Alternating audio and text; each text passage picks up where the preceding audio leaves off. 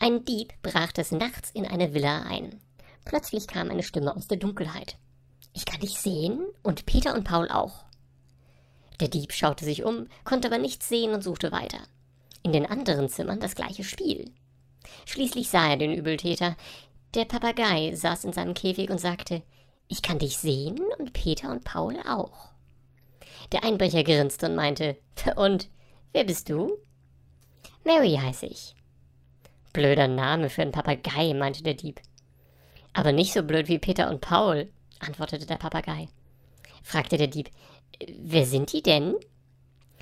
Paul ist ein Dobermann und Peter ein Rottweiler.